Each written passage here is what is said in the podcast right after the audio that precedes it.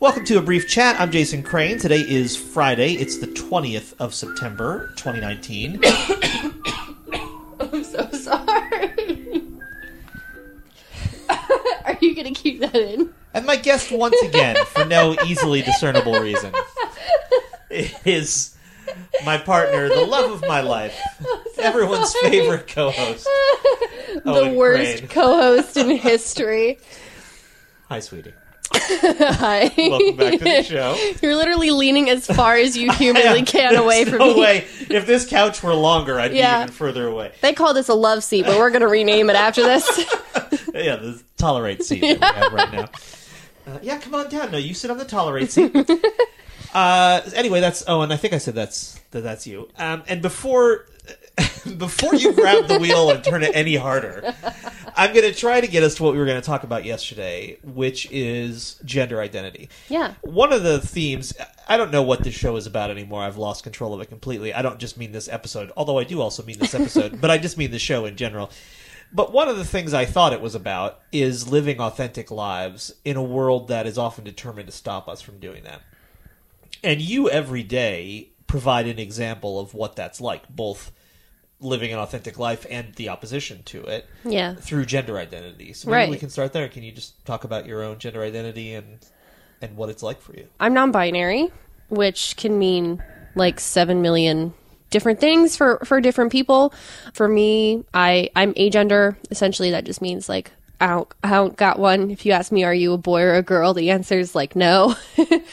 I used to be an active member of the LGBTQA community on on campus too when I was an undergrad, and I would spend a lot of time trying to help people understand what that is and just like doing a lot of education focused stuff on that. I think I definitely do want to return to that at some point, but I'm also realizing that I'm at a place in my life right now where I'm really exhausted by all that stuff too. And that's not to say that I don't want to talk about it here, obviously, but I think just like the real candid response to being agender for me right now is it's exhausting. Because it's it, for me it's like a very quiet thing. Like i'm not like it's how anybody else would express their gender. They're not like trying to express like being a woman all the time or being a man all the time like that much every day. I mean i just am me and i try to i try to do that to the best that i can. But you know like it's it's kind of frustrating sometimes because it is such a dichotomous society specifically you know like western american you know north american european society is like really dichotomous in our, our philosophy and a lot of things. So it's just like you are one or the other. And i'm so excited to see that start to grow. But there's a lot of pushback starting to happen with that too. In some cases it means things as as intense as conversion therapy for for young people or people being killed for who they are. A lot of the times for folks in the trans and non-binary community, proportionally we see that violence happening more to trans women of color, but it is something that exists for people who are, you know, obviously non-binary um, as well, and that's you know, that's something that kind of just like lives in the back of your head, especially in central Pennsylvania where like we see like random Nazi cars from time to time and I'm like, "Oh, that's right. I'm also probably on your list somewhere, you know?" So, there's that. But then it's also just like I'm just to keep retweeting dogs too, you know, like and and doing my thing. So it, it it's weird to prioritize that in life. One thing that is useful to point out to folks, especially if there are people who are listening who don't have a lot of experience with non-binary people, is for example, you use the pronouns they them Yeah, yeah, instead yeah. of he him or she her. Which I'll also point out, we have been using singular they them in English for time immemorial. Yeah. Yeah. Yeah. One of the challenges of that and as you said you're not you're not constantly going out of your way to express some idea of a genderedness, Right. And so you know, to be frank, to any person who doesn't know you and just looks at you, you look like a woman. Right. And that means that in your daily life you constantly get misgendered Right. In in two different ways both by people who have no possible way of knowing Right.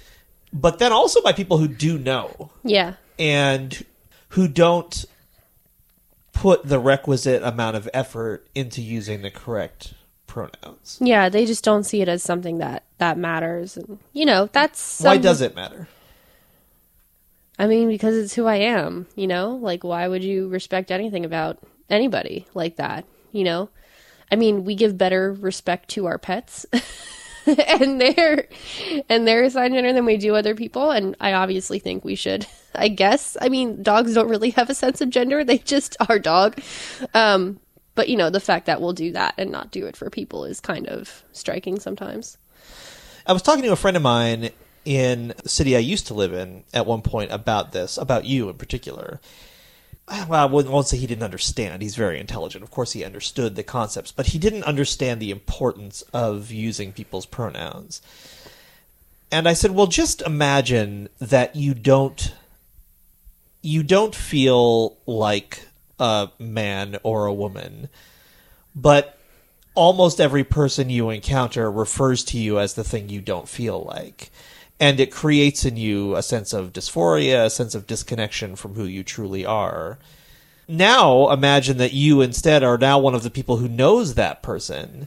Wouldn't you do anything to try to recognize their innate humanity, especially in a world that's not normally going to do it? Like, it's not it's not whether or not it's convenient for those of us who are not the person it's that that's a mark of that person's innate humanity and self-identification and if they're going to walk through life most of the time having that ignored it's even more incumbent upon those of us who know to go out of our way to recognize and respect and honor that person's humanity. I mean like we should like everybody should be doing but sometimes they just don't know. Yeah, and you know, usually it's like in my in my experience too again because a lot of my friends and a lot of my community is, you know, other people who um, are binary trans, non-binary trans, you know, just identify as non-binary.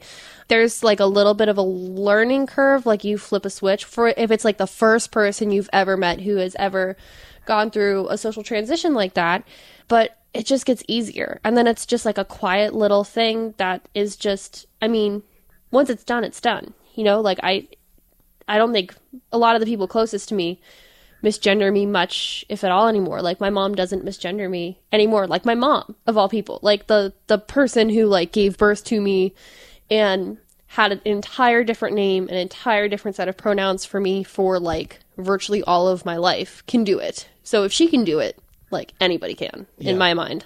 That is my spouse and my favorite person. Uh, well, it's actually tied for first because I have two kids. Yes, no, I'm very very honored to be tied. So tied for first, uh, Owen Crane. You can find them online at Shimmy Lizard. Sounds exactly like, or spelled exactly like it sounds. I'm Jason Crane. You can find this show at abriefchat.com. I love you. A better world is possible.